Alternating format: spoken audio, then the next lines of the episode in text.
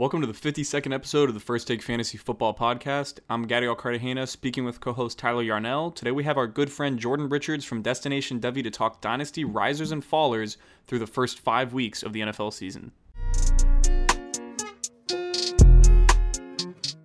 What's up, guys? Welcome back to the First Take Fantasy Football Podcast. We do have our special guest coming back onto the show again, Jordan Richards from Destination Devy. Jordan dropped some dimes on us uh, last time we talked, he did say Calvin Ridley was his guy, and look how that worked out. So, Jordan, you're, you're sitting pretty right now. But, Jordan, thank you for coming on.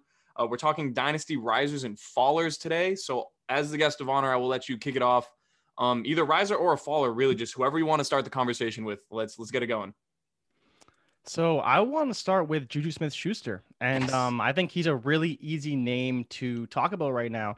But I do think there is opportunities for both types of players, whether you're a contender, whether you're someone who's out of it. I don't think Juju's a bad player. I just don't think he's going to be the guy in Pittsburgh, right? So it begs the question: What do you do with him? Do you sell him? Do you buy him? And and honestly, I, I actually just bought him off of Ray in one of our leagues. It cost me quite a bit to get him, but he's not producing and Ray's trying to win. So me, I just lost Dak Prescott like a lot of people did. So I'm like, okay, let me go get a player who may not be the guy this year, but next year he may find himself on a new team. If he gets re-upped, they have to use him. At that point, they have no choice. So I don't really know what to do with Juju, but if you own him and you're out of it, I think you kind of have to hold him. I don't think selling him is the right course of action, but his stock is, has to be going down. And I still honestly find it crazy. Some people still view him as a top 12, top 16 wide receiver when basically he's seeing five targets a game, six targets a game. That's that's not good enough. That's not good enough when Calvin Ridley's going crazy, DK Metcalf's going crazy. AJ Brown just came back off of injury and he's now had a great first game. And there's plenty of other players that are just getting it done, especially when you look at all the young rookies getting it done. CeeDee Lamb, Jerry Jeudy, Brandon Aiyuk, Jalen Reagor's hurt, but coming back. Like it doesn't matter. Justin Jefferson, every first round wide receiver is producing except for Reagor because he's hurt. So Juju, I think right now, if you aren't contending though, I would say I would go and try and get him on the cheap because people are worried. I think many of owners who bought him last year, the year before, are worried about Juju because he's not doing what they wanted him to do. And so he is my first kind of like buy low candidate, but definitely his stock is way down. I talked about it on uh, another show recently as well. But I appreciate the intro and thank you guys for having me back on. yeah, as always. Um, but yeah, with Juju, that's one player I really wanted to touch on today because of what we saw this weekend with Mapletron coming out and looking like the second coming of Calvin Johnson, but with dreads this time. And it was it was insane to watch. Like Tyler, I know you're a Steelers fan, so like you were texting me like, "Oh my god, like Claypool's insane. We hit, we hit, we hit." Like the Steelers hit on this draft pick. Like I don't think Claypool was a fluke by any means. He's been making splash plays left and right, and now it like finally came to fruition in one game. So with Juju, I think the problem with him is I feel like before the season, even if he wasn't re-signed by Pittsburgh, he was going to be re-signing for top dollar, and it was going to be like one of the marquee free agency guys. And while a lot of the players have been extended, I just feel like his price overall is just going down because he's pretty much the third best receiver in Pittsburgh right now, at least from what we've seen from Claypool. And I don't, I don't want to sound like I'm overreacting there. Just based upon what I've seen, Juju doesn't look like the alpha go-to guy that you were hoping him to be. And the, that that big big season that he had a few years ago was volume driven. They were super pass heavy, and he was dominating underneath while AB was taking the highly valuable deep intermediate routes. So it's I don't know. Juju's interesting, but I also would consider trying to trade for him, like you said, Jordan, because he still is only 23 years old. It feels like he's been in the league for five, six, seven years already. He's only 23, and there's room for him to grow as a receiver. And obviously, if he's not playing in Pittsburgh, he's probably going to be getting a good amount of volume elsewhere. I don't think he's going to get signed to just ride the pine. So it's interesting. I do agree. I think more so if I was rebuilding, I would try to get him. I'm not particularly sure if like what exactly I would give up because I'm just so endeared to these 2021 first right now. Like I'm so high on this 21 class, even like the early second round picks. But at that point, I don't know. I feel like it becomes worth it. Um, yeah, Juju definitely, definitely one of the biggest fallers, if not the biggest so far. Yeah, I definitely agree because like the biggest concern with Juju is like what's going to happen after this season. Like we really don't know what what's going to happen with the emergence of Chase Claypool. Like talking about Claypool, I was the first person to watch them draft Claypool, and I was like, "What the hell are we doing right now?" And like I kind of went like back and forth throughout the offseason, like kind of buying Claypool, selling Claypool, but um, I mean, ever since he he's been like playing whenever he's been on the field like he has shown up and he's demonstrated his talent. And that's the biggest issue for Juju because like if he's balling out right now like it become it makes Juju a lot more expendable in the offseason. And the Pittsburgh Steelers are very cap strapped. Like they they have Ben Roethlisberger on like a very large contract. They just re-signed Cam Cameron Heyward they're due for an extension or TJ Watt's due for an extension so like signing Juju Smith Schuster to like a whatever his contract is worth, probably 14 to 16 million dollars a year, like that may not be something in the cards for the Steelers. And if they don't feel like they have to, I don't think that they will. So there's a lot of question with Juju Smith Schuster moving forward. And obviously this year, you know, he's getting some touchdown volume, but he's not getting the target volume that you really expected from him because uh, early on the season, we saw Diontae Johnson getting, I think, like 10 targets a game. And now you're seeing with when Claypool's on the field, like he's still taking away targets from Juju. So it's it's not it has not been fun uh, owning Juju Smith Schuster right now. But like you said, Gadiel, he's only 23 years old and he has a long a long career ahead of him. So if you are it like if you're kind of rebuilding at the moment, I wouldn't mind selling or buying Juju Smith Schuster because I mean, he he has his his knocks and his flaws, but he's still a very he's a very good receiver. Like he he's very good contested catch, and um, with his size, he he's also pretty good run after catch. He's a very physical receiver, so I think that he can fit in a lot of places. It just his upside really depends on where he is beyond the season. So um, yeah, I think that if you're if you're rebuilding, I think that he's a he's a decent buy with caution, but he's definitely a faller so far. Yeah, big faller. Um, to counter counterpoint that, we'll talk about Chase Claypool, who in one weekend went from being kind of just a guy that could eventually turn into something to I don't even know what you want to consider him now. Literally, the second coming of Calvin Johnson is the only thing that comes to mind based upon what we saw this past weekend. So, Jordan, I want to ask you this: after seeing what you saw from Claypool, and I don't know where you stood on him in like the whole pre-draft evaluation process. I personally was not that high on him. Obviously, I was wrong, but how legit do you think Chase Claypool is for the future? Like, what would you give up in terms of whether rebuilding or contending to try to get a player of the potential that Chase Claypool holds? So I have to admit, I, I didn't like Claypool. I thought he was trash. I thought he was garbage. And then the draft comes and he gets drafted by the Steelers. And I don't know if I tweeted this out or not. I believe I did, or at least talked about it on a show somewhere the problem with the Steelers is you just can't you can't doubt them. Their evaluation process on receivers, developing them is unlike anything we've seen in recent history. Just go through all the names that have played for the Steelers. They're all great receivers and still producing when you look at Emmanuel Sanders today. You know, and these are guys that just came through the ranks as not necessarily unknown guys, but they developed on the Steelers and the Steelers made them great. And maybe it's a combination of them, maybe it's a combination of the Steelers, but you can't ignore them in the draft anymore. James Washington, yeah, they whiffed on him, but they hit on Diontae, they hit on Claypool, they kind of hit on Juju. And so I think it's hard for me though to buy for a first round pick yeah. because you look at who's coming in and you see the first round pick is going to be Waddle, Rondale Moore, Ja'Marr Chase, Rashod Bateman, maybe Devonta Smith, and it's tough for me to buy Claypool over those guys. But if you told me that Juju was gone, they said Claypool's the number one outside and Diontae Johnson's the number two outside, I'd be like, hmm, that's probably worth a first round pick. Like that's that probably is because he'll probably see, you know, eight to 10 targets every game. And that's production that you want over the unknown of where does Chase go? Where does Bateman go? Where does Etienne go? Where does Najee Harris go? Unless you're in a super flex league and you're trying to get Trevor Lawrence or or Justin Fields. It's but it is hard, and I didn't really like Claypool, but he's he's proven me wrong. But now you can't get him for less than the first. There's no way. There's exactly. no way. So that's where I don't like to buy these guys in most cases unless I like love them. Like unless it was like Terry McLaurin last year after his first game. It's very rare I'm gonna buy a player, especially one that I didn't like in pre-draft. Um, like Brandon Aiyuk's another great example who's he's playing great, but I'm not I'm not buying him for that first round yeah. pick because I just don't think he's going to get the volume ever. So I would be those are guys I try to sell.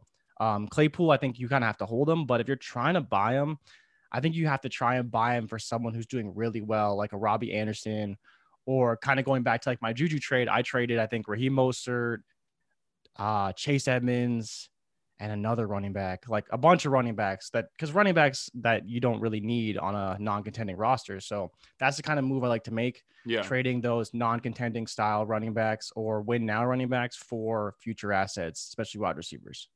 Yeah, I, I totally agree with that. I, with Claypool, it's just so weird because we I feel like I've never seen this player pretty much go from being like a fringe third option on his passing team to dropping 40 points in one week. And then we'll see what happens next week. So his follow up performance is going to be big in terms of what his value really is.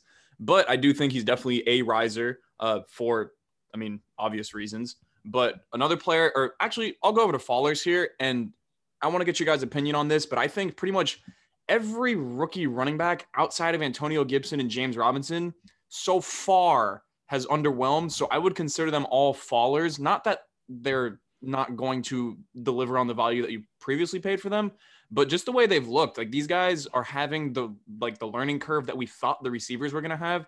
The receivers are going batshit crazy. Like these dudes are just eating left and right, just look insanely good, as you mentioned, Jordan. And now you have the running backs where like Jonathan Taylor is struggling with vision and Clyde Edwards-Helaire can't get into the end zone. DeAndre Swift can't do anything other than catch passes.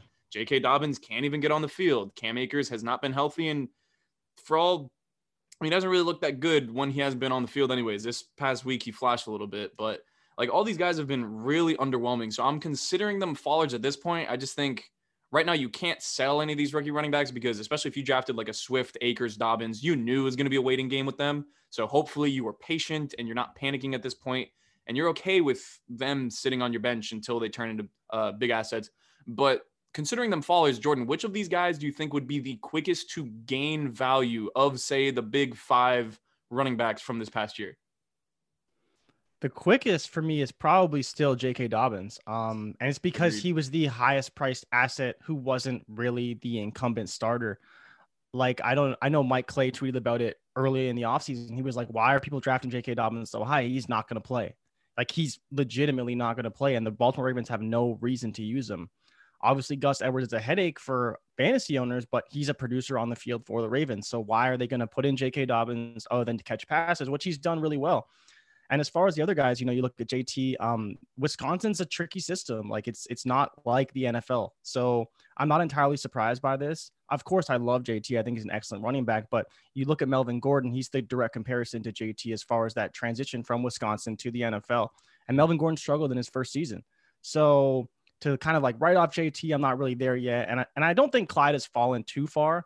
Obviously, the Le'Veon Bell news might change some things as far yeah, as we're, his value waiting. goes. I'm refreshing Twitter as we speak. so we'll see how that goes as far as this pod. But I just think Akers because Sean McVay has used a bell cow. He's didn't really say whether or not he wanted to, but I do think that he's going to be a great asset in the future for that offense. It just may take him longer because Henderson has looked good. And um, I think he's kind of the biggest, but Swift is the one I'm worried about. Um, he's probably the cheapest and the easiest one to buy, but he's just not on the field enough for me at all. Right. And no one ahead of him other than AP, but he should be getting ahead of him. I'm really hoping they get rid of Matt Patricia sooner rather than later because I feel like once they get a new coach in there and like a maybe a young fresh mind. I'm not really sure who they're going to go for. Um, for all I care, they could bring back Jim Caldwell. He did a fine job with the uh, the Lions, but just get anyone in there that I understand. Adrian Peterson, I guess he looks good. Like it's not that he looks like a bad running back, but you have to work with the rookies and try to get these guys involved because it's not only DeAndre Swift, it's T.J. Hockenson too, who could be George Kittle 2.0, and they're letting him sit on the bench and not really get all the targets that he should be getting and be the number two passing option in that offense. Um, yeah, Tyler, how are you feeling about rookie running backs as a whole, and which one are you most worried about? Yeah, regarding the lines, I feel like everyone's really underwhelmed as far as like uh, fantasy production besides Kenny Golladay when he's been on the field there. So it's definitely it sucks having um, Matt Patricia there still at, at head coach and uh, Darren Bevell as their offensive coordinator because like I don't know all these guys are kind of underwhelming right now. Uh, with Zach Moss, I, I, don't think you guys mentioned him. He had a, I think, a receiving touchdown week one, but besides that, like he's been inactive. I think the past like two or three weeks. Like he is just not getting on the field whatsoever. Like Devin Singletary has completely taken over that backfield, and it's it's disappointing because we are talking about Zach Moss in the offseason as a guy that could really like uh, surpass Devin Singletary, get like the most valuable touches in the offense, like the goal line carries and the pass catching work. So uh, Zach Moss has been probably the most that's disappointing amongst all. To be fair, guys. with Zach Moss, I'm pretty sure it was a toe injury. I want to say that he's been yeah, struggling he with. Hurt. But to to your point, he has looked uh, underwhelming. There was a video yeah. of him on the goal line against the Jets where it was like a wide open hole to the right, and he ran straight into his offensive lineman, and he didn't score. And Josh Allen ended up punching it in. But uh, yeah, he's he's not good. I, I think that's just what it comes yeah. down to. He's not good. You know, like um, there's a lot of people, well, not a lot of people, but there is few people who is, really like Zach Moss, and I think we're seeing that he doesn't have the skills to be a starting running back in the NFL. And Singletary has always been better than him. I, you could see that on his college tape. Yeah. But some people did believe they believed he could be the Frank Gore role, and but I just don't think he's good enough. I never have. Yeah, I would be. That's why he people... wasn't really even in consideration for me because he just I never thought he was good enough. Yeah, I would be one of those people. I actually made a video on Zach Moss. I thought he was like a good power back, and that's what he could amount to in the NFL. But I did say, to be fair, just to cover my own back here, um, I did say Devin Singletary was better. He would be better, and Zach Moss would be like a 10 to 12 touch guy. But obviously, that's not happening yet. It looks like Motor's improved in the areas where he kind of was struggling, and now he's getting the work. And we'll see if Le'Veon Bell signs there. That'll just kill everything for Devin Singletary. But uh, I don't know. Le'Veon Bell is going to kill someone. He's going to make someone really angry, and I don't know where he's going to go. I, I really don't. But we'll see. Hopefully, we get the notification while we are recording. Oh, the Clippers just signed Ty Lue to be their yeah. head coach, so that's cool. Um, NBA news there, um, but it's not the Miami Heat, so I don't really care. Um, yes. So more risers and fallers. Uh, Tyler, riser. I think one of the most obvious ones, as far as risers, has got to be CeeDee Lamb, who has completely overtaken the the slot role in this offense for the Dallas Cowboys. And not only is he like is he showing out, like he's getting a lot of volume from Dak Prescott, and he got some when Andy Dalton got into the field. So I think that you know he he just looked very polished. Like all these all these receivers in general, they just look a lot more comfortable in like in their offenses like in the league right now compared to the running backs which is kind of crazy to say because we usually see the running backs or the rookie running backs coming onto the scene first and we see the the receivers kind of struggling at first. But CeeDee Lamb has definitely been atop all the the rookie receivers and is kind of uh just vaulted himself up to like probably like top 10 uh dynasty receivers possibly like top 5 just because like you know what you're going to get with him like moving forward. Like he's in a, very potent offense. With after this year, he's still going to have Dak Prescott. Andy Dalton's the receiver or the quarterback right now, but he's still very competent, and he's known to, to to target the slot receiver. We saw that with Tyler Boyd the past couple of seasons. But um, yeah, I, I, mean, I love what I'm seeing from CeeDee Lamb right now. Um, he's co- clearly the most uh, talented rookie receiver right now, and he's displaying that on the Dallas Cowboys. So um, he's definitely a guy that uh, has risen a lot th- uh, throughout the season, and I'm I'm very high on him moving forward. Yeah, definitely. And that's one thing about CD that's crazy is just like you look at even where he was drafted. I believe he was drafted in, you know, wide receiver 15, 16 in Dynasty, and he's still returning value, you know, like he was a guy who you weren't sure what you're going to get, but we know how talented he is. And yet still we have no issues with him. He's he's unattainable now. He's a two first, three first, like I'm not ever trading him kind of guy. And going forward, it's hard to value him because I almost think that he could potentially be overvalued because we don't know if Dak's going to be back. We don't know who the quarterback is. Is that system going to remain the same? And how is CD going to transition from the slot to outside? Because obviously in the slot, he is he is unfair. No slot corner can guard CeeDee Lamb. It's it's not even close. But when he goes outside, I know he'll be great. But is he overvalued today to where he may have a buy opportunity when he moves outside, has to see better corners, and that transition starts to happen? I'm not sure, but I do think CeeDee Lamb is head and shoulders the best receiver in this draft class. Always has been, always will be. And it's it's not even close. He's just he's so so talented, and he's shown it every single week in that offense. Yeah, I, I'm the biggest CD guy. I've loved him from the minute he stepped onto Oklahoma's campus. Like he was so talented.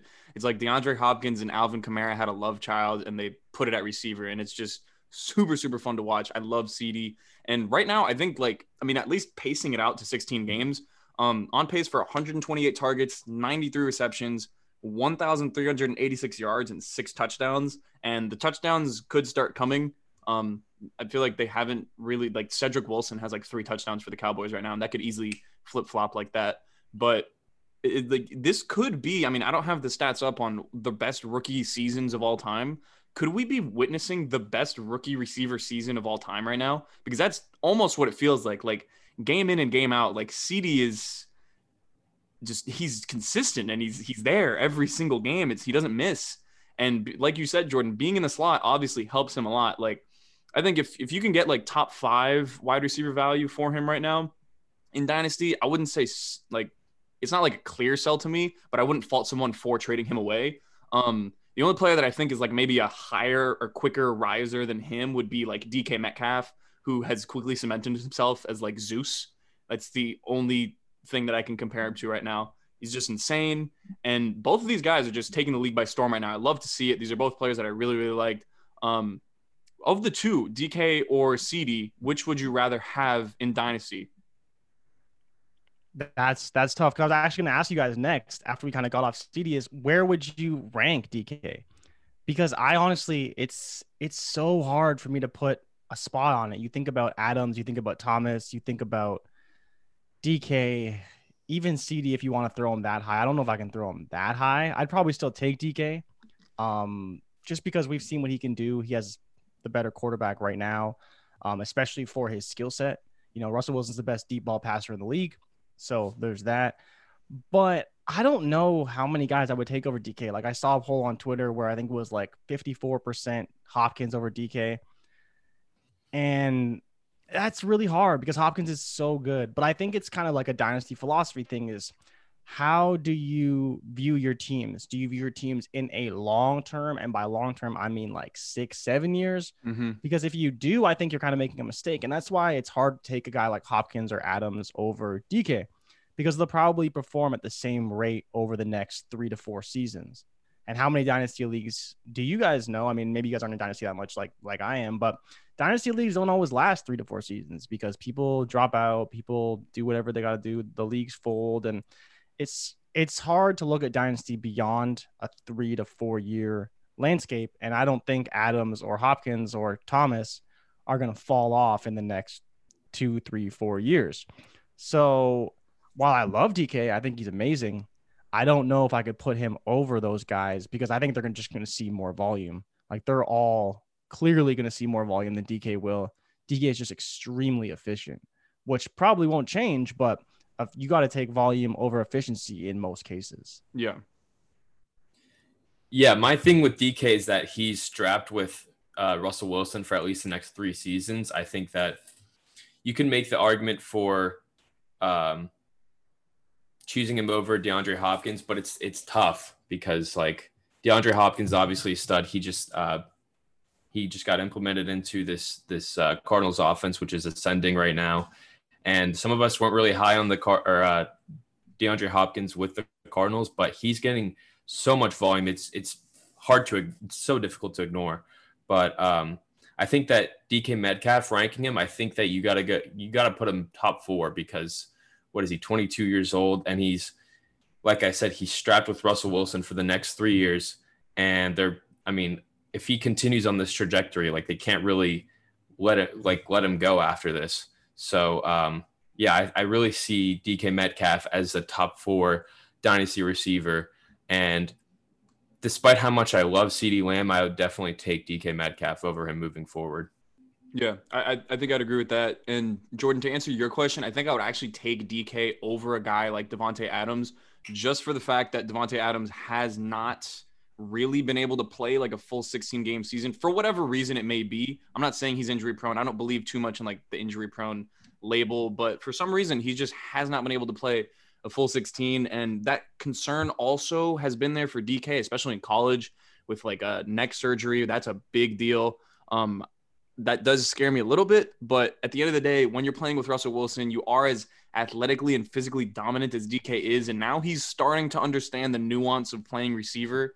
Like the the wake up call for me was not even beating uh, Stephon Gilmore on the deep route was it was like the 12 yard like little comeback stop route on the left side where he just got him off the like got him off the line and then he was able to hand fight a little bit and create like three to four yards of separation on a stop route. Like that was super super impressive against the league's best. And i'm glad we got to see that early on in the season. So you it was kind of like a dk is here to stay kind of moment. And that's pretty much all i needed to see and he's obviously not underwhelmed but i don't think i'm taking deandre or uh, dk over deandre hopkins because of like Tyler said, some people thought he wouldn't be as good. I would be one of those people. I thought he was going to maybe take a step back in this Cardinals offense. I was wrong.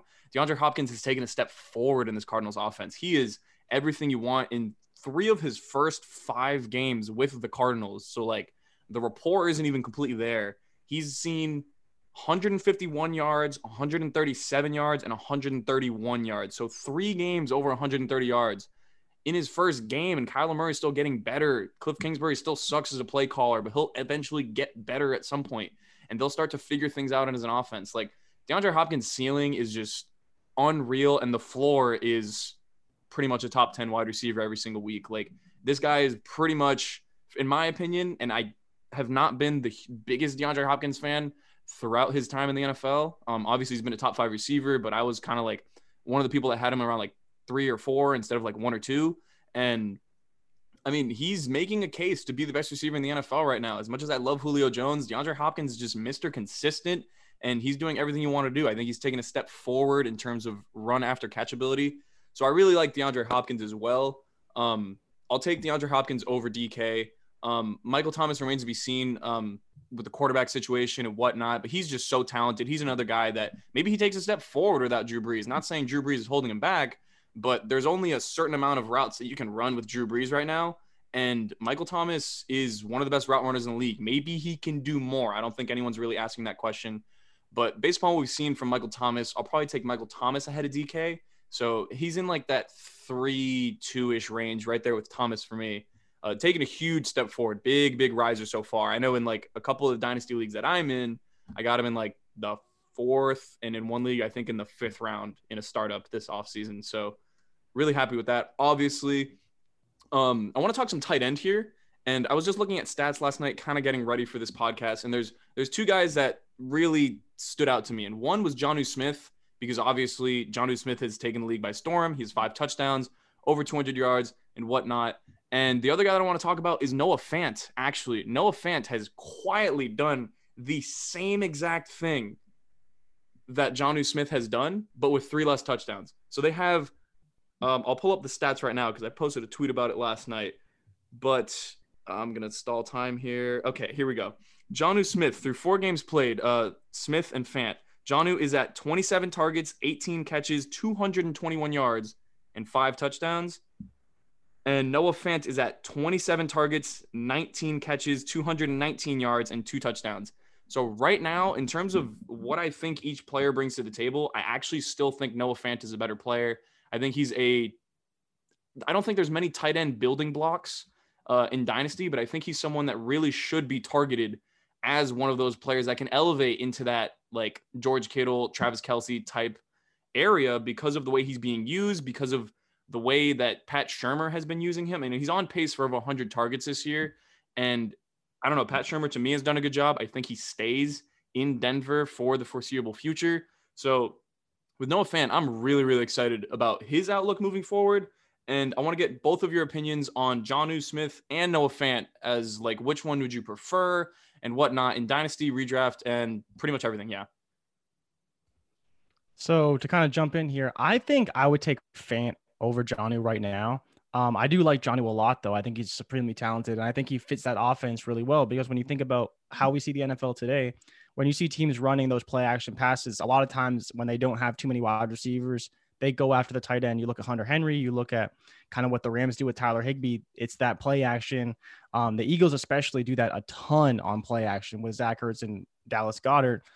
But people need to remember that Noah Fant was that dude in college. Like he was the next Rob Gronkowski. He was rated much higher than TJ Hockenson. People didn't even know who TJ Hockenson was until his last year at Iowa.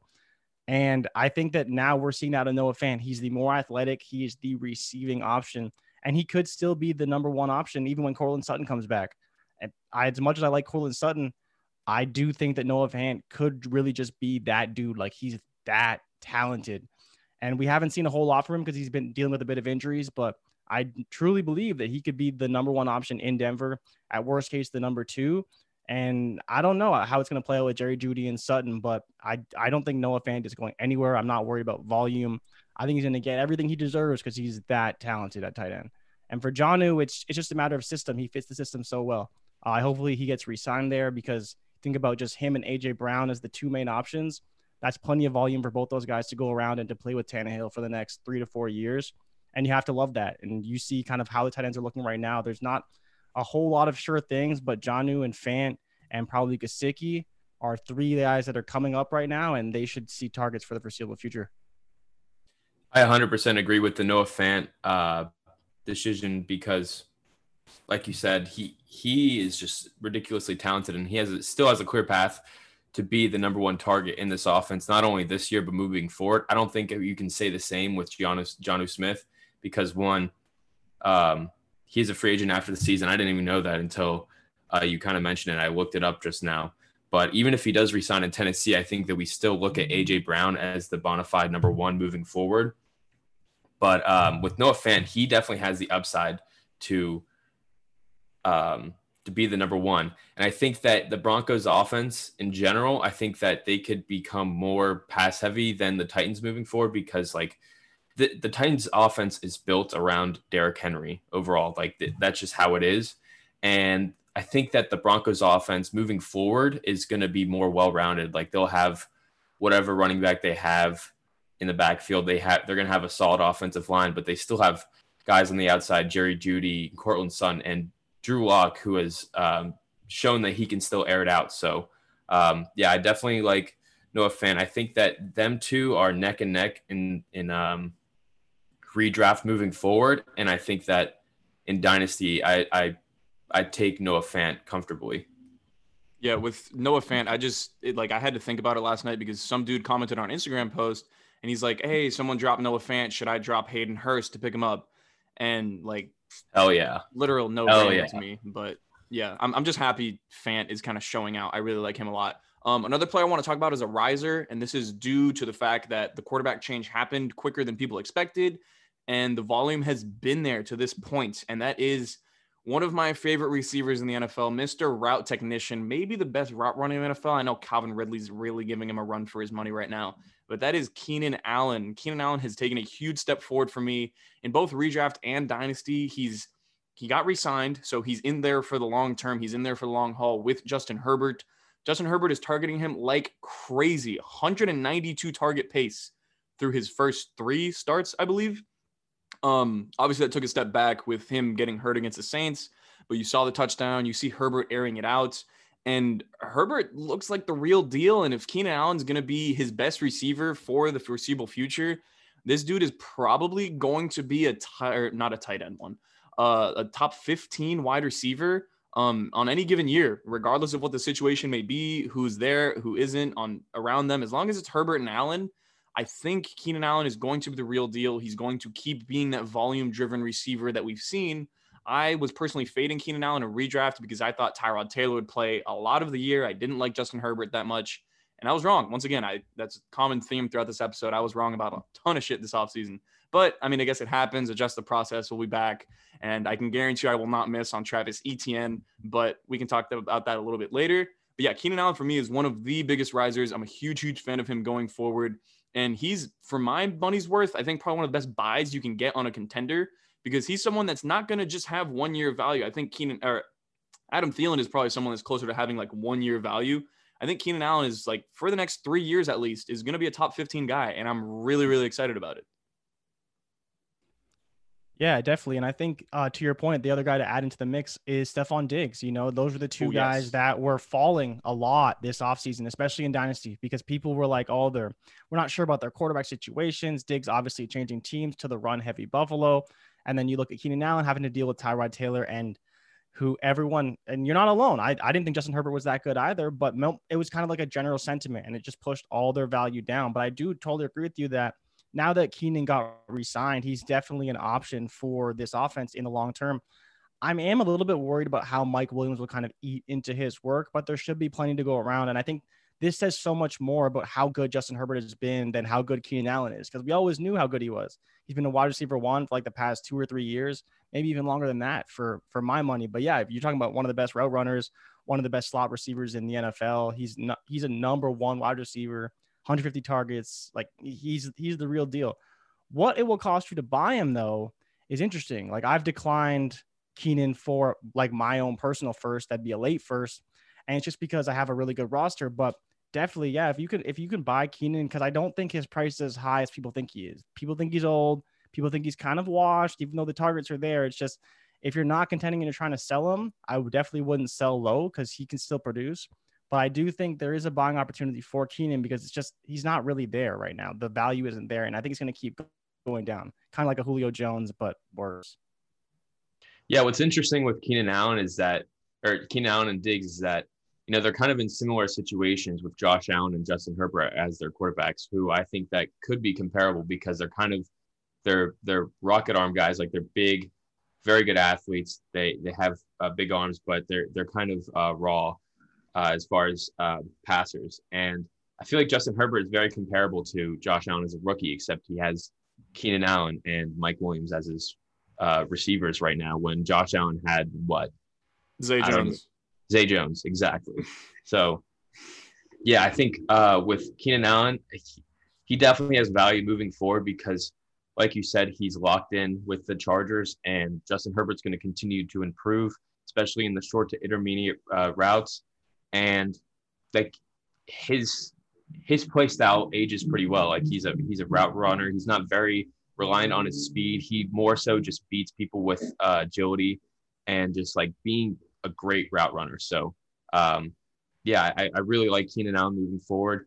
Some people may value him uh, kind of low because he's what 28, 29 right now. But um, I mean, if we're looking like three three or four years uh, moving forward, like he's going to be perfectly fine. He's a guy that could be uh, a wide, at least a, a wide receiver two at the very least moving forward, and definitely has wide receiver one upside, especially in the next two years.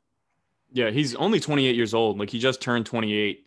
I think there's like a weird like Philip Rivers was the one that was washed. Keenan Allen is nowhere near being washed. So I'm I'm, I'm loving Keenan Allen. And to your guys' point, Stefon Diggs is just crazy to me what's going on with him, but he is literally he could finish as the league leader in receiving yards this year with how consistent he's being targeted, the type of targets he's getting, and like the type of yardage he's putting up. I, I like I don't know the exact numbers, but I feel like he's gone over at like 75 yards each game with like some boom games here and there.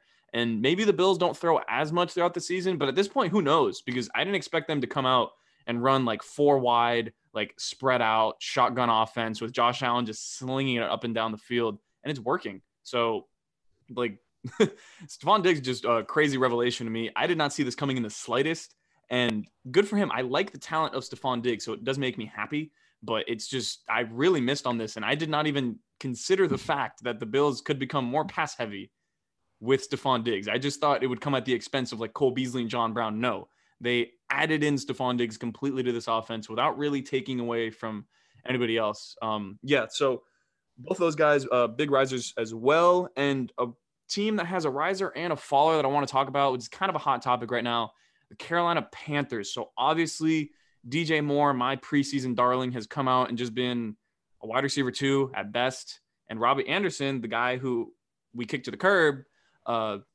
come out and he's he's a top 10 guy right now. And he he looks every bit of the part. It's not coming in the touchdown department. It is not fluky. It is coming off of usage and production in yardage and targets and receptions. And that's pretty much what you want in fantasy. So we were kind of talking about this in the, the little break we had between uh meetings and robbie anderson is the one that you really should be looking to acquire if you're a contender because he's undervalued and I'm not really sure what exactly you're giving up for him. Um, maybe better off trading him for like a younger player more as opposed to a pick. But Robbie Anderson looks every bit of legit. He's out of the Adam Gase offense and he's playing with his guy Matt Rhule, and he's playing with Joe Brady and he's on pace for like over 1,500 yards. So what's the most you would be give, willing to give up, whether it's a player or a pick in Dynasty for a player like Robbie Anderson, especially if you are contending this year and you're you're lacking that say wide receiver three or wide receiver two that can be a consistent floor play like Robbie Anderson is this year? Well, I think for me, it's it's you start with the first. Um, you want to try and entice people with the first. Say, oh, why would you want Robbie Anderson? You can have Rashod Bateman, you can have Rondale Moore, you have Ja'Marr Chase. Like all these guys may not fall, you know, depending on where your pick is, but I think it's really easy to make the case to get Robbie for a first. And if you need to throw in a third to get it done, I'm cool with that. If you need to throw a third and a fourth to get it done, I'm cool with that. But you talking, we're talking about a guy who is right now, I believe he's third in receiving yards with almost 500, just behind DK Metcalf and DeAndre Hopkins. He is fifth or is that sixth in targets? Six. He's like wide receiver nine in PPR.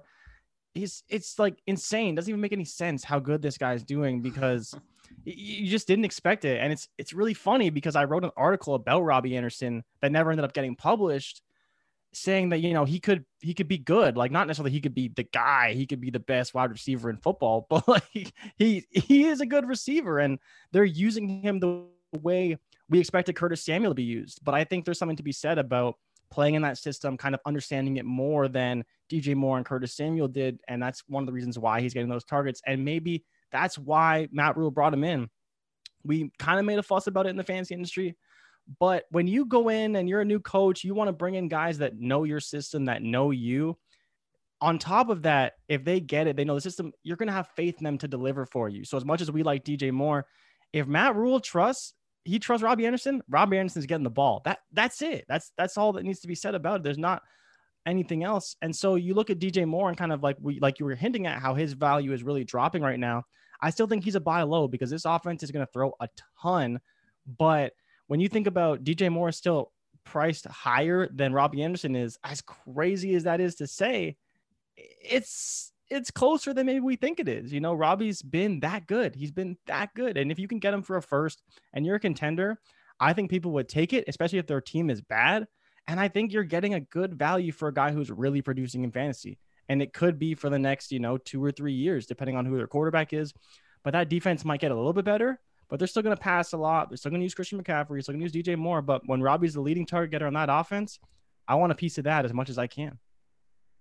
100%. And I think that when you're comparing Robbie Anderson to DJ Moore, I think it may depend on the state of your team. Because if you're a guy that's kind of in a rebuilding mode, you, you definitely would want to target a guy like DJ Moore because, like you said, he's not producing at the level that any of us thought he would. I think that he was a like an early third round pick, maybe even second round pick in uh, dynasty startups, and he's playing like what a top like I don't know what he's ranked at right now. in half PPR right yeah, now. Yeah, 25th. So barely like not even a top 20 or a wide receiver two in, in 12 team leagues.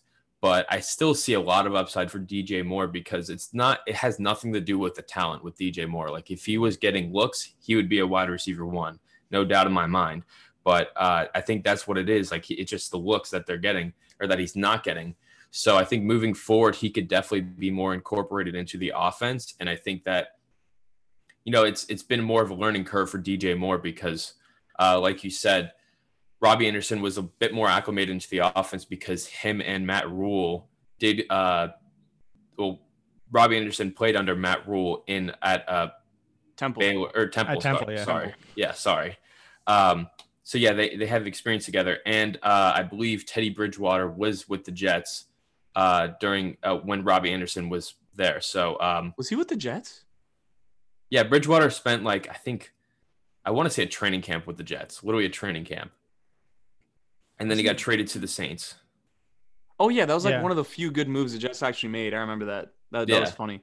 Yeah, it was. Wow. I think they literally had him in their uh, on their team for maybe like three months or whatever, and then traded him. But um, I mean, anything helps. That's more than what DJ Moore got with uh, a shortened training camp and whatever. But um, yeah, I think moving forward, it could be, you know, like I said, like if you're if you're a contender, you should probably target Robbie Anderson over DJ Moore. If not, then the otherwise. But I really think that uh, DJ Moore could be more acclimated into the offense moving forward. I think that he's going to continue to get more comfortable. And I think the second half of the season, he could really uh, turn up for the the Panthers. Yeah, that's that's what I wanted to get to because obviously, like personally at least, I believe DJ Moore is the more talented player here. No disrespect to Robbie Anderson, what he's doing is fantastic. I mean, he has, except for one game where he only had 55 yards being shadow covered by Casey Hayward and Chris Harris Jr. and Desmond King against the Chargers. He's had 114, 109, 99, 112, and he only has one touchdown on the year. So just insane consistency from Robbie Anderson, pretty much like a guaranteed 15 points in PPR leagues right now, which is exactly what you want. But my question is do you think this is the perfect time to maybe try to sell Robbie, or is this what we should expect throughout the entire year? Does DJ Moore kind of bridge that gap at all? Over the next 11 games to the point where by the end of the season, we're talking is DJ Moore about as a wide receiver one, or we're talking at Robbie Anderson as the new wide receiver one of the Panthers for the entire 16 games, not just the first five. At least in my opinion, I think it's more likely that you, they just see a bit of a consolidation in those targets, right? I don't think that necessarily DJ is going to get targets at the expense of Robbie. I think they may just get a little bit closer in targets. Like if Robbie's getting eight to 10 targets, maybe DJ can kind of raise his his game there. And one thing, like you mentioned, right, with DJ Morris, he's still getting the air yards, and air yards are very indicative of receiving yards and fantasy points. And he's one of, I think, nine players who are over 40% of the team's air yards, which is insane. Robbie's not even close to that because he gets the ball and he keeps running. But DJ Moore's getting he's getting the more valuable targets, more targets down the field, right? And that's what air yards talk about is how far are those targets? What's your average depth of target? All those different things. And DJ Moore checks all those boxes. So there definitely could be a more to come as a little bit of a pun there, but d- definitely, definitely DJ is still, he's still highly valued. And to your point about selling Robbie, I don't, I don't think that in any circumstance I could sell him um, unless someone really wowed me with like a first and a second or two first, something crazy like that. Yeah. Because if you have Robbie Anderson, your team is probably doing very well. You're probably, you know, three and two, four and one, five and oh, because he's a guy who you drafted in the 10th, 12th round and he's playing like a first round pick. So unless you botch the rest of your draft and your team sucks, or you drafted Saquon Barkley and Julio Jones and everyone's injured, then your team is probably doing really well. So for me, at least, I'd be holding Robbie. Um, I do have him in, a, in quite a few spots because I was a believer in him, and so I'm not selling him. I'm still holding him. But as far as DJ goes, if you can get him in redraft or you can get him in dynasty, I think you have to make a move. He's still highly priced, but I said the same thing about AJ Brown when he was hurt. I bought him for two first and didn't feel any way about it because I knew once he came back, he'd be full go. And look at him, his first game, he sees 11 targets, he has 88 yards or like 80 something yards and a touchdown. Yeah. So it's it, there are these opportunities when players aren't performing and not doing well. And the thing for DJ is just he's not the one. It's not that he's not performing. It's not that he's not good enough. He's just not the one. Yeah. And it might switch, like you're saying, but I just think there is room for both these guys to eat. And so that's why I wouldn't necessarily sell Robbie, but I would still buy DJ.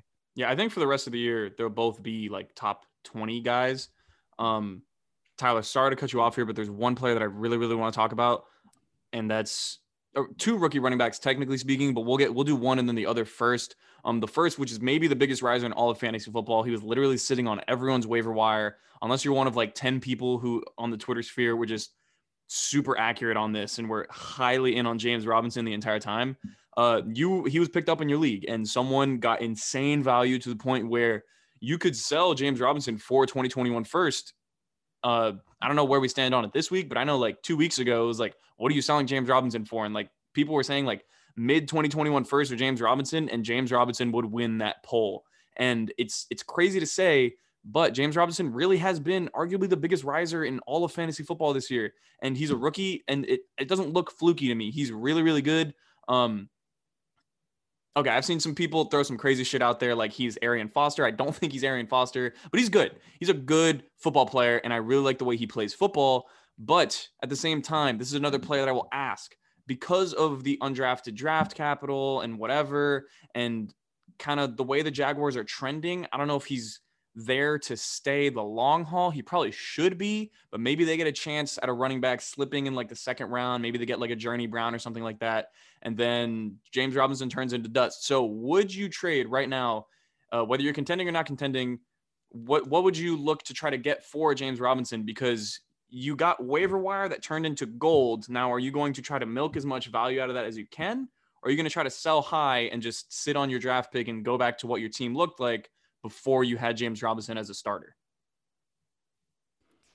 At least for me, I would be selling him. I'd have no problem selling him. And and are you telling me that you didn't draft James Robinson in the fourth round of your dynasty rookie draft like I did? Um, did it's not. funny because I only have one share of him that I actually drafted, and I drafted him in like the fifth round, and it's on a team that my like running backs are like completely loaded. I have CMC, I have Chubb, I have Zeke. I traded for Miles Sanders, and then I oh traded for Leonard Fournette.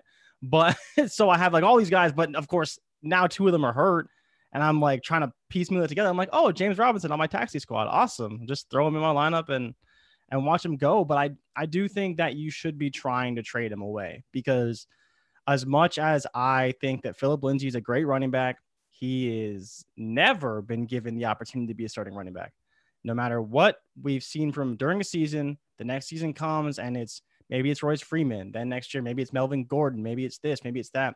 And I do think with the Jaguars in such an influx as far as their talent and potentially their management goes, there could be a lot of changes just beyond what we see from this one player. Like people can believe in Gardner Minshew. He's not going to be the quarterback there next year. I can almost guarantee it.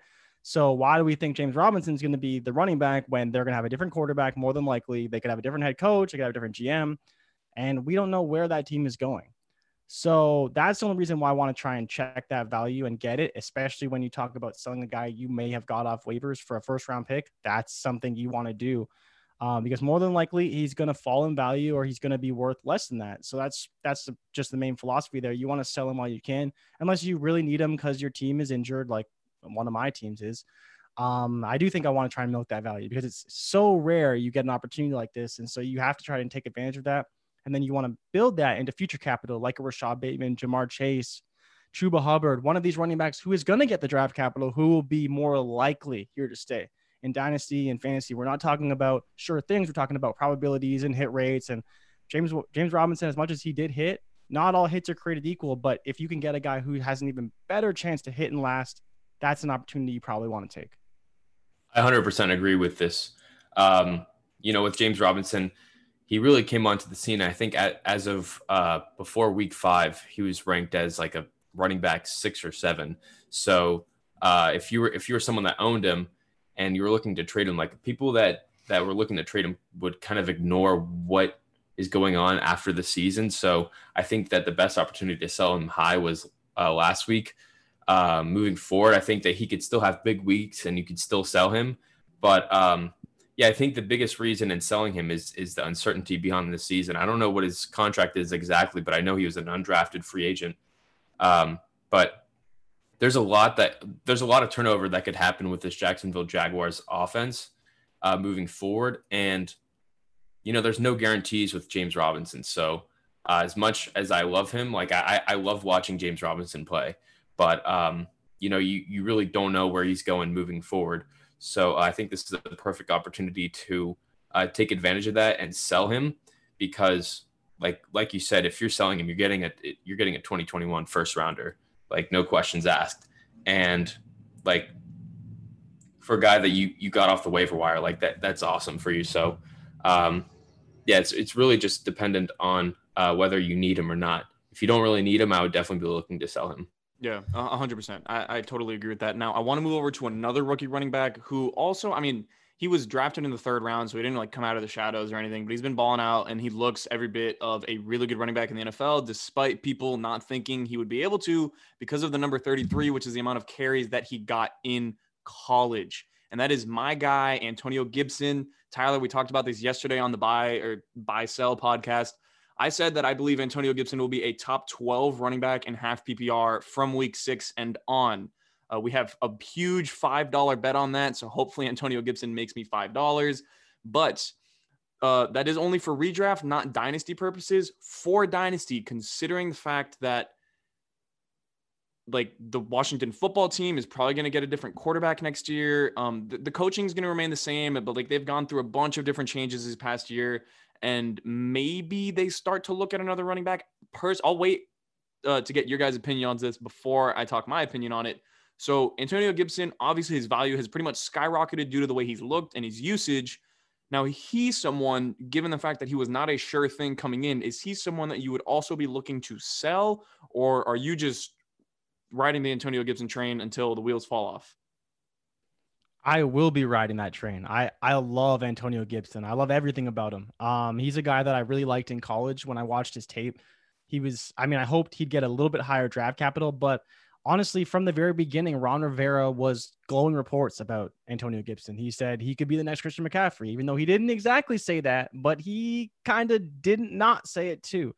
And so you look at how he uses his running backs and he really likes to have that bell cow guy. And while I do believe there's a chance they may bring in another guy just to kind of spell him a bit, I do really believe in Antonio Gibson. I think he's extremely talented. He does have work to do as far as his running, like his rushing goes. He's not doesn't have the best vision, but when you talk about a guy who has Saquon Barkley speed scores and runs four threes and is 230 pounds, like you just you can't build a running back better than this. It's it doesn't happen. So what I would recommend to people is if you can buy Gibson after maybe a couple bad games, I would still be looking to do that. I think he's like, I think he's locked and loaded. And I think having Ron as the coach there is going to do wonders for that team to help just bring them together and keep that keep that team just focused, right? Rather than dealing with turnover and all these issues. So I'd hold on to Gibson. I would buy him if I could. Um, maybe not for a first, but if you can try and you know flip a few players, maybe a couple picks, try and hold on to that first, I would I would do it. But Gibson's definitely someone I'm holding on to for the future. Hundred percent. And um, you know, it's not only Ron Rivera that's very high on Antonio Gibson. It's Scott Turner, their offensive coordinator. I think that's that's what builds confidence for me. Uh, if I were an Antonio Gibson owner, uh, to hold on to Antonio Gibson moving forward.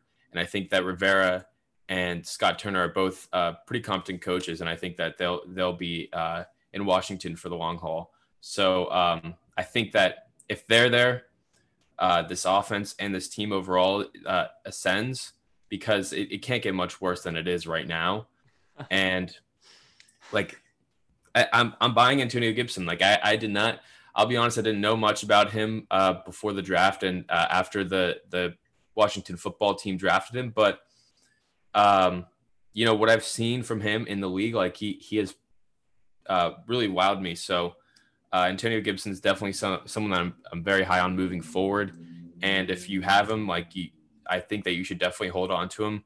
If you don't, then I think that you should definitely uh, take advantage of someone uh, who is contending and may not uh, like that he has like a few bad weeks, which could definitely happen this year because, like I said, the Washington football team isn't isn't that great right now. Their their offensive line isn't is uh, isn't very good, and like he could have some quiet weeks. So uh, I'm definitely looking to buy uh, Antonio Gibson moving forward.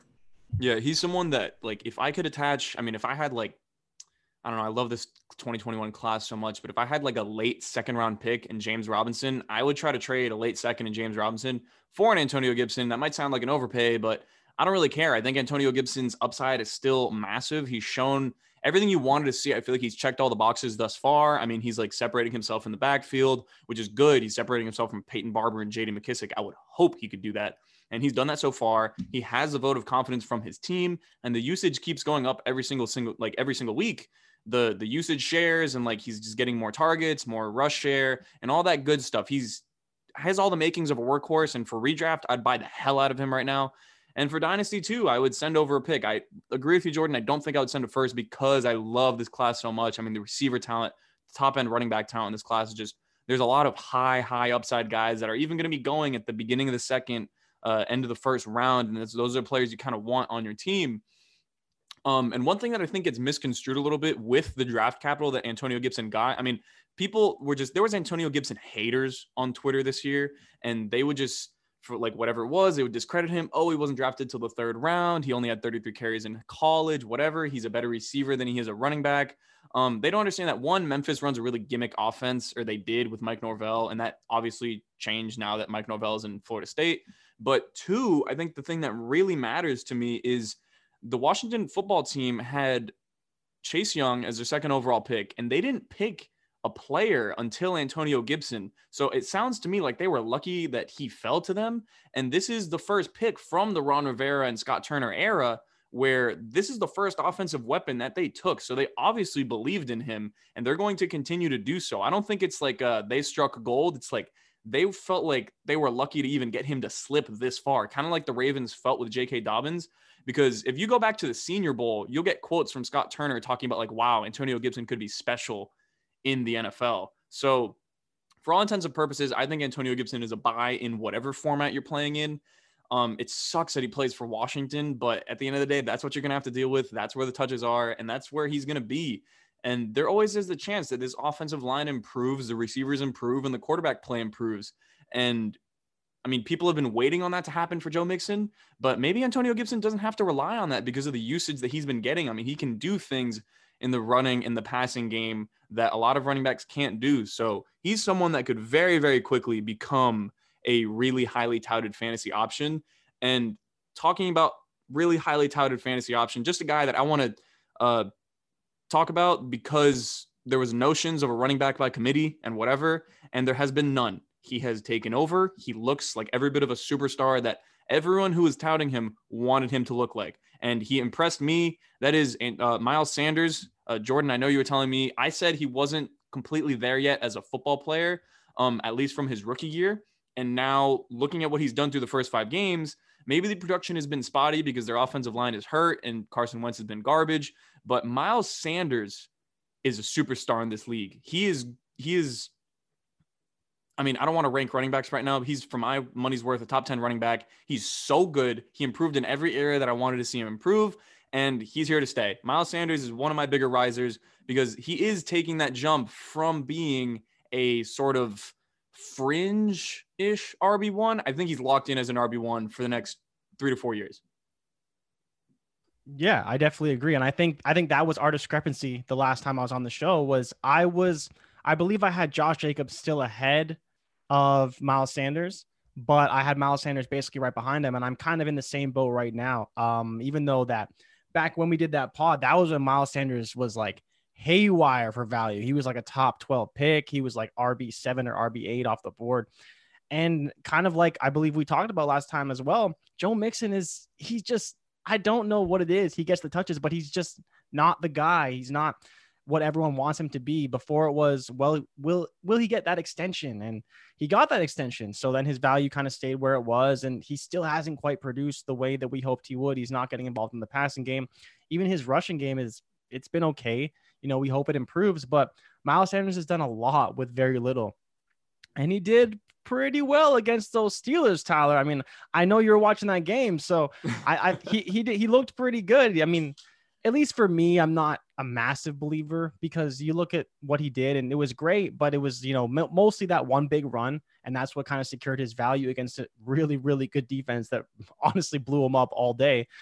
And I think it's just going to come down to can Philly fix that offensive line because it's plaguing Wentz, it's plaguing Sanders, it's hurting the receivers, it's hurting Zach Ertz because he doesn't have time to get down the field. It's it's hurting all these weapons. And I don't know where to value Sanders right now because of that offensive line. It's clearly having a massive, dramatic impact on all those players, not just Wentz. And I think that for my money, I still like Sanders. I think he's supremely talented. But until he has an offensive line that he can really use rather than just dodging defensive ends all day, we're not going to really see how good he can really be. Yeah, that uh that 75 yard run on that third and nine definitely caught us off, off guard in the uh just like oh whatever. But um yeah, Miles Sanders has definitely looked great. He uh Doug Pederson was touting him as a workhorse all throughout the offseason. I don't think people really believe them because like Devonta Freeman was available and everyone was touting him as the next uh the next guy in uh in Philadelphia because they they just wanted them to believe that. But no, Doug Pederson has continued to double down on his take, saying Miles Sanders is going to be the workhorse moving forward, uh, not only this year but like beyond that. And you know they're dealing with some injuries on the offensive line, but uh, as long as I think that if those it, the injuries are going to stay there because I think Brandon Brooks is out for season. Um, I don't know the status with Jason Kelce; he might still be in there. Um, but if the offensive line isn't as good, then I think that they'll they'll look to pass more and and use uh, Miles Sanders, the pass catcher, kind of as their run game more. So I think that either way, I think that he's kind of locked in as an RB one moving forward. And when that offensive line comes back, like he, I think that uh, third, like year three, we really see Miles Sanders blow up to be a guy that that's in like the top six because uh, we've seen Doug Pederson run a very good offense before, and I still have a lot of confidence in him. Not so much in Carson Wentz as of right now because like he's just been very very choppy. Uh, maybe that has to do with the offensive line and the receivers that he's throwing to, but overall, just the decision making for Carson Wentz has been um, very inconsistent this year. But um, overall, I'm, I'm moving forward. I'm still confident in Doug Pederson in this offense and Miles Sanders. Yeah, I, I, agree with that. I think eventually the offensive line will get figured out. Philly's always had, I feel like, a good offensive line so long as they've been healthy. But obviously, injury has become a concern for them over the past few years. And maybe we'll see them to start invest more uh, money wise and draft capital wise in that offensive line, like they did with Andre Dillard. But maybe those players end up staying healthy. Um, you definitely want to see Miles Sanders having a healthy offensive line. But the usage is what I love. If he can't run the ball, they're going to throw it to him. If they can't throw the ball, he's going to run the ball. It's He's going to be used uh, any one of which ways, and he's probably the best weapon in this offense right now. Uh, waiting for Jalen Reagor to come back, I'm very excited for him. But since uh, we're kind of coming to the end here, I do want to get predictions on who do you believe? Say, I don't know if we're going to do like or Jordan, next time we'll get you back on, maybe like in like five more weeks, we'll do like a trimester sort of thing, or maybe like a mid-season review. Who knows? But let's say over the four, next four to five weeks, uh, I want your predictions on one or two guys that you think could be the biggest risers um, dynasty related at least over the next 45 weeks? Uh, so one big one for me is AJ Brown. Um, I I don't think that he's necessarily got the respect that he deserves. Obviously, it's only been it's only been one game so far, and there's still a lot to go. But I do think that he showed in one game when he's supposedly banged up, potentially hurt, maybe not going to play. He was the guy, and he's he's gonna be the guy whether we like it or not. And another guy that I think probably that most people are on, most people like him. But we talked about kind of these rookie receivers that I don't love to buy, but there's only one. There's only one guy that I'd buy that I don't think is overpriced, and it's Justin Jefferson. Um, Justin Jefferson is supposed to be the next Stefon Diggs. That's what they draft him to be. That's what he showed in weeks three and four, going over 100 yards. And this week, he's playing the Falcons. What better matchup could we possibly find than a starting wide receiver with 4 4 speed against the Falcons? That should be at least one, one more 100 yard game. I'd say, you know, maybe two touchdowns, depending on how Mattison plays. Um, I do think Justin Jefferson is a great option right now. I think he could be, you know, a guy who could really win you some weeks. Obviously, he's widely owned, but he's a guy I really believe in. I believe in his talent from the beginning. I said of all the receivers in the class, not named CeeDee Lamb, Justin Jefferson probably has the highest floor. I think he's shown that already. I think he's supremely talented. He can get open. He can win inside, outside. Um, and as long as Kirk Cousins can get him the ball, he's going to be great going forward. Yeah, for my fantasy team's sake, I really hope Justin Jefferson has that breakout week this week because I relied on it last week. And I was very, very lucky to come away with a win because Justin Jefferson did hurt, but it was raining. And the, what I love about them playing against Atlanta this week is I don't even know who's home or away, but both teams play in domes. So there's going to be no rain holding uh, Justin Jefferson back. Kirk Cousins hopefully will throw him the ball. Um, Tyler, before I go, I want to hear your two or one or two uh, risers really quick. Yeah, I'm going to go with two rookies here. Um, one of them, one of them is a receiver, and that's Jerry Jeudy because I, I don't believe that we've really seen his like I'm here game. I think that he's definitely still the number. I think he's the second most talented receiver in this rookie class, and I think with Drew Lock coming back, I believe this week. I don't think that this week will be the game against New England, but moving forward, I, I th- really think that Jerry Jeudy could have the game where he he lets everyone know who he is and like what the talent that he really has moving forward. So I think that Jerry Jeudy's uh, my top pick there. Um, another guy, J.K. Dobbins. Like I, I really believe that he's going to continue to get more touches moving forward. And in this run heavy offense, like I really like he's making the most out of his touches right now. And like I, I think that they're going to continue to feed him the ball because like this Ravens offense is looking to contend. And I think that in the second half of the season, they're going to start to utilize uh, their better players moving forward. And I think that I think that J.K. Dobbins is better than Mark Ingram right now as a runner. So um, yeah, I really like J.K. Dobbins moving forward. I think that he's a buy low in in dynasty and redraft. So yeah, my guys. you already know how I feel about Dobbins. Uh, I love him. I love Jerry Jeudy's talent. I'm excited to see both those rookie receivers. I will one up you guys and add another rookie receiver into the conversation.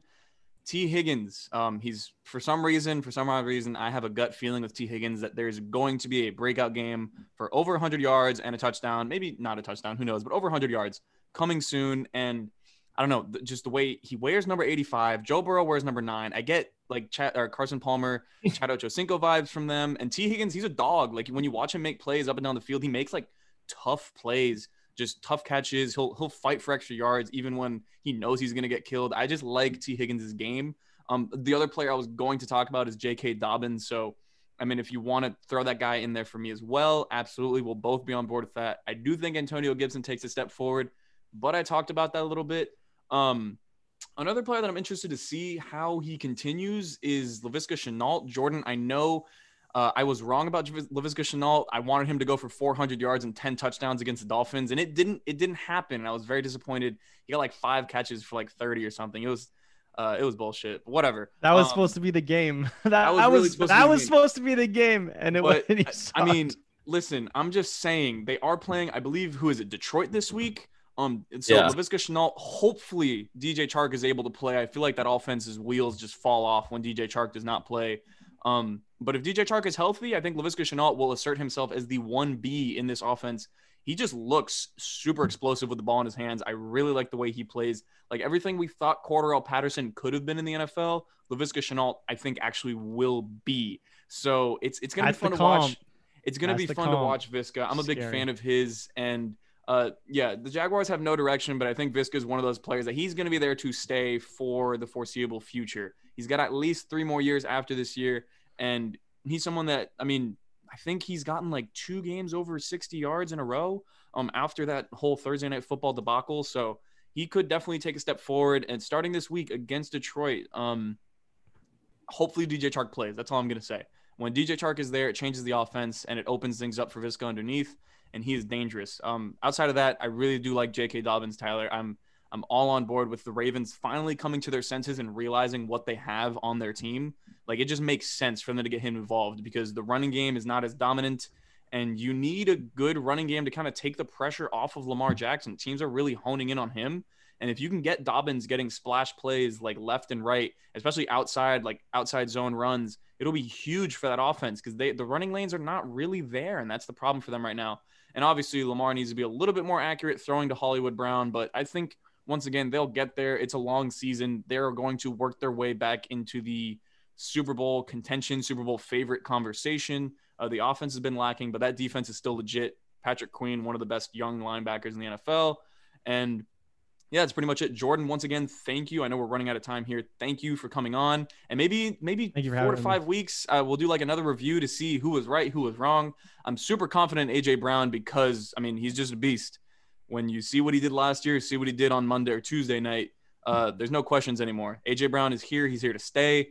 Crazy him and Decaf, uh, Decaf, him and DK Metcalf uh, played together in college and did not accomplish anything, but they will accomplish a lot in the NFL. So with that said, uh, go AJ Brown, go DK Metcalf, and uh, buy JK Dobbins. That wraps up our sort of mid-season or trimester-esque Dynasty Risers and Fallers episode. If you want us to answer your questions, make sure to ask us on social media. Our social media accounts are linked in the description of this podcast. And once again, thank you for listening to this podcast. And if you enjoyed this podcast, make sure you hit that subscribe button.